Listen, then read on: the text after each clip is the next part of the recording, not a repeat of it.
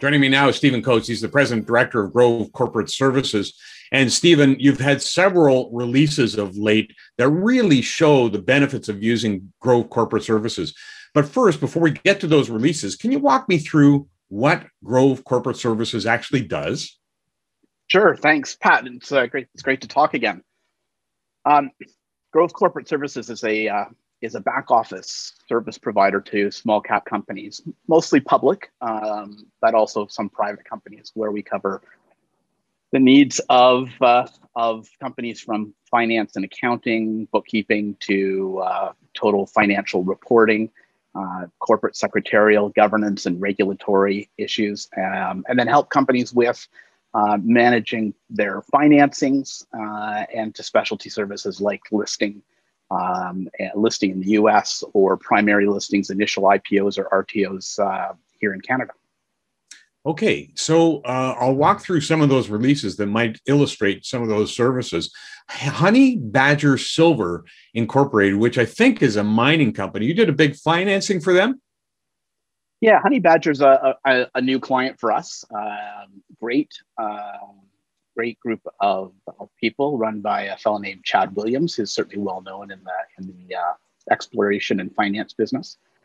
Uh, and and well, I don't want to take too much credit. They did the raise. Uh, we're not a, a, dealer, so so we weren't doing that. But what we were managing was was the process behind uh, behind the private placement they they did. So uh, taking again taking that uh, frustration off of management and their team and uh, doing it more cost effectively than it might be to contract out to uh, to your lawyers or uh, uh, or in, in, cases where you're not doing it with a broker. So it's a, in cases where it's a non-brokered placement.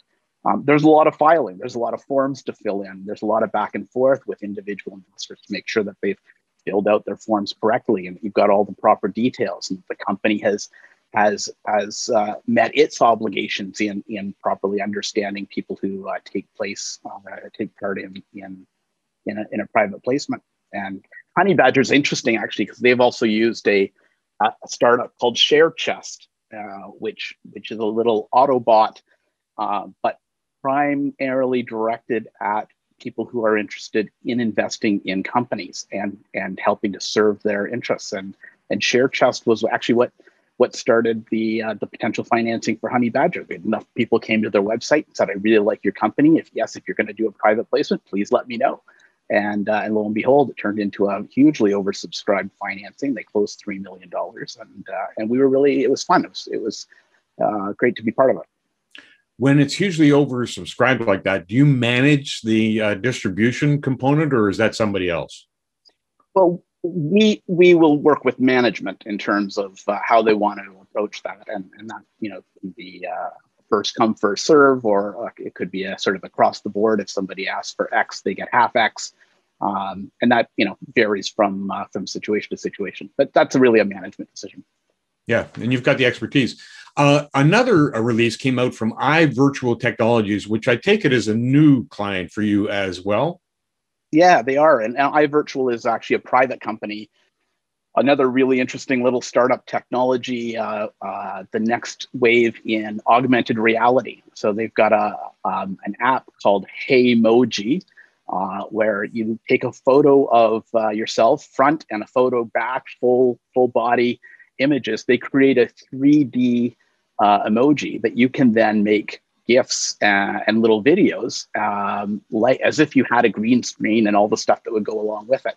Um, and uh, very interesting aspect. Their technology is, I think, the next step in augmented reality, where rather than things being um, all point of view, you can actually be in the game or walking around the store or the mall that you're looking at clothes in or, or that sort of thing. Um, so we're helping them uh, with their finance and accounting back end. You know, they don't need a full time uh, accountant or CFO, but but they need somebody to keep the books going and uh, and then helping them with the regulatory filings as they get ready to go public in the next uh, four or five months. So you walk them through that whole process. You also have existing clients, obviously. One of them is Royal Wins, and you help yeah. them with a reverse takeover. A lot of people wouldn't know what a reverse takeover is. So maybe we should walk through that, but also tell me more about uh, what it is they're doing. Yeah, well, reverse takeover is one of those names that actually makes a lot of sense when you hear what it is, right? It, it's a takeover, but at the end of the day, what you're taking over is much larger than you are. So it's really more like they're taking you over. So it, it's a sort of a takeover in reverse. Uh, Royal Wins is an Australian um, hyper casual, pure skill gaming company. So think of Candy Crush, um, but rather than it simply being luck, um, their games are all about skill. And they were recently uh, licensed for gaming, for gambling, for cash betting uh, by the Kahnawake uh, Gaming Commission in Quebec. And so they have um, full live betting worldwide, uh, subject in individual countries to to any le- legislation which would always supersede your gaming license. Uh, but in Canada, much of Europe, uh, Africa, and much of Asia, um, people can go online. They can bet uh, using PayPal accounts, and uh, you've seen lots of these ads for uh, lots of these new kind of gaming companies. Royal Wins is interesting because they are the first pure skill fully licensed gaming company in the world to be going public. And uh, so, yeah, we helped them with the reverse takeover, which was an existing public company uh, that is acquiring that business. It's now been acquired, and they are now going to list uh, and looking to list on uh, on the Canadian Stock Exchange. And I think we'll be maybe a month or a month and a half away from that. The Royal Wins is uh, it's it's been a really interesting business. They've been in operation for about seven years. They they've got cash flow, they've got revenues. They're not quite profitable yet, but uh, yeah, interesting. How did you get? Uh, Royal Wins is correct me if I'm wrong. They're from Australia. How would you get a, an Australian company to use your services? Yeah, it's uh, it's it's interesting uh, the way we come across opportunities. Uh, in this case, they had done a uh, a transaction with a Singapore-based group uh, that Singapore based group had been dealing with some investors in Vancouver. The investors in Vancouver uh, knew us. And uh, so the conversation went that they were looking for the potential to go public, thought Canada was probably the right place. Uh, we met them last uh, June or July and, and started, you know, get to know the business, get to understand it, to help to raise some money. Um, and uh, and have and have and have become you know really active with them. Great, a great team. Uh, and last time you and I chatted, we were talking about AGM Connect. Uh, what's the latest there? Well, as you know, we're just heading into uh, annual meeting season, so AGM Connect is is getting very busy. Uh, we've had a lot of interest, and uh, and and we've just finished putting the the final touches on our on the new launch of our platform. So um, so we we can do you know online real-time voting video meetings, uh, allowing people to join and participate in the annual meeting, trying to make that meeting more relevant, as we talked about before, uh, make it interesting and make it worthwhile for both investors and shareholders, and also for the company itself to, to talk about what they're doing and what's going on in the market.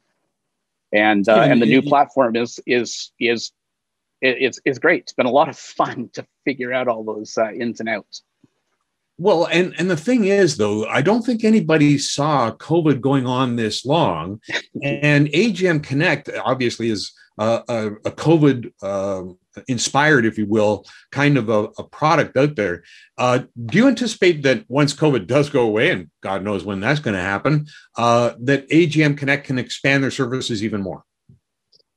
Absolutely, and and I think you know, you're first of all, you're absolutely right. It, it was born out of out of an opportunity uh, that that we uh, we sort of jumped on initially as a as a trying to help our clients out of an issue, and then saw that there was a market for it, and really thought it wouldn't exist past last June or September or December, and uh, here we are, a year later. We've done uh, about 65 uh, annual meetings in the last 10 months and uh, we've got about 30 or 40 on the docket uh, over the next four or five months. So the opportunity to expand and continue, absolutely. And as, as, as people are now becoming more comfortable with the, with the idea that um, video, com- video conferencing, you know, works, and and maybe it's not purely a virtual meeting, but maybe as we get back into the real world, they become hybrid meetings where you have an in-person meeting, but you make access available to to your shareholders wherever they are in the world to join in and participate yeah, tremendous opportunity there. Speaking of expansion, Am I correct in saying it looks like you've expanded your office space as well? yeah. I, I, take it you've got some more staff coming on board. We have. It's been uh, it's it's been a busy six months. Um, we're now up to a staff complement of 14, and uh, we moved into some some new office space and uh, we've moved out of the you know individual offices where you know i could shut my door and uh, put my head on my desk and and and relax to a completely open bullpen and uh, which is which has been great because you know we function a lot better as a team.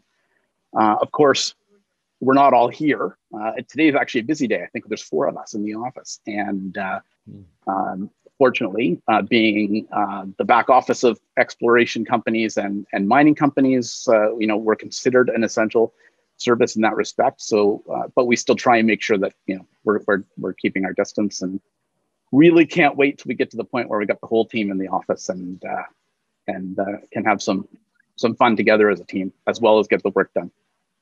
And Stephen, I look forward to meeting up with you yet again at some point in the future. Thanks so much for your stories. Thanks, Pat. Always great to talk to you. Have a great day. Stephen Coates. He's the president and director of Grove Corporate Services.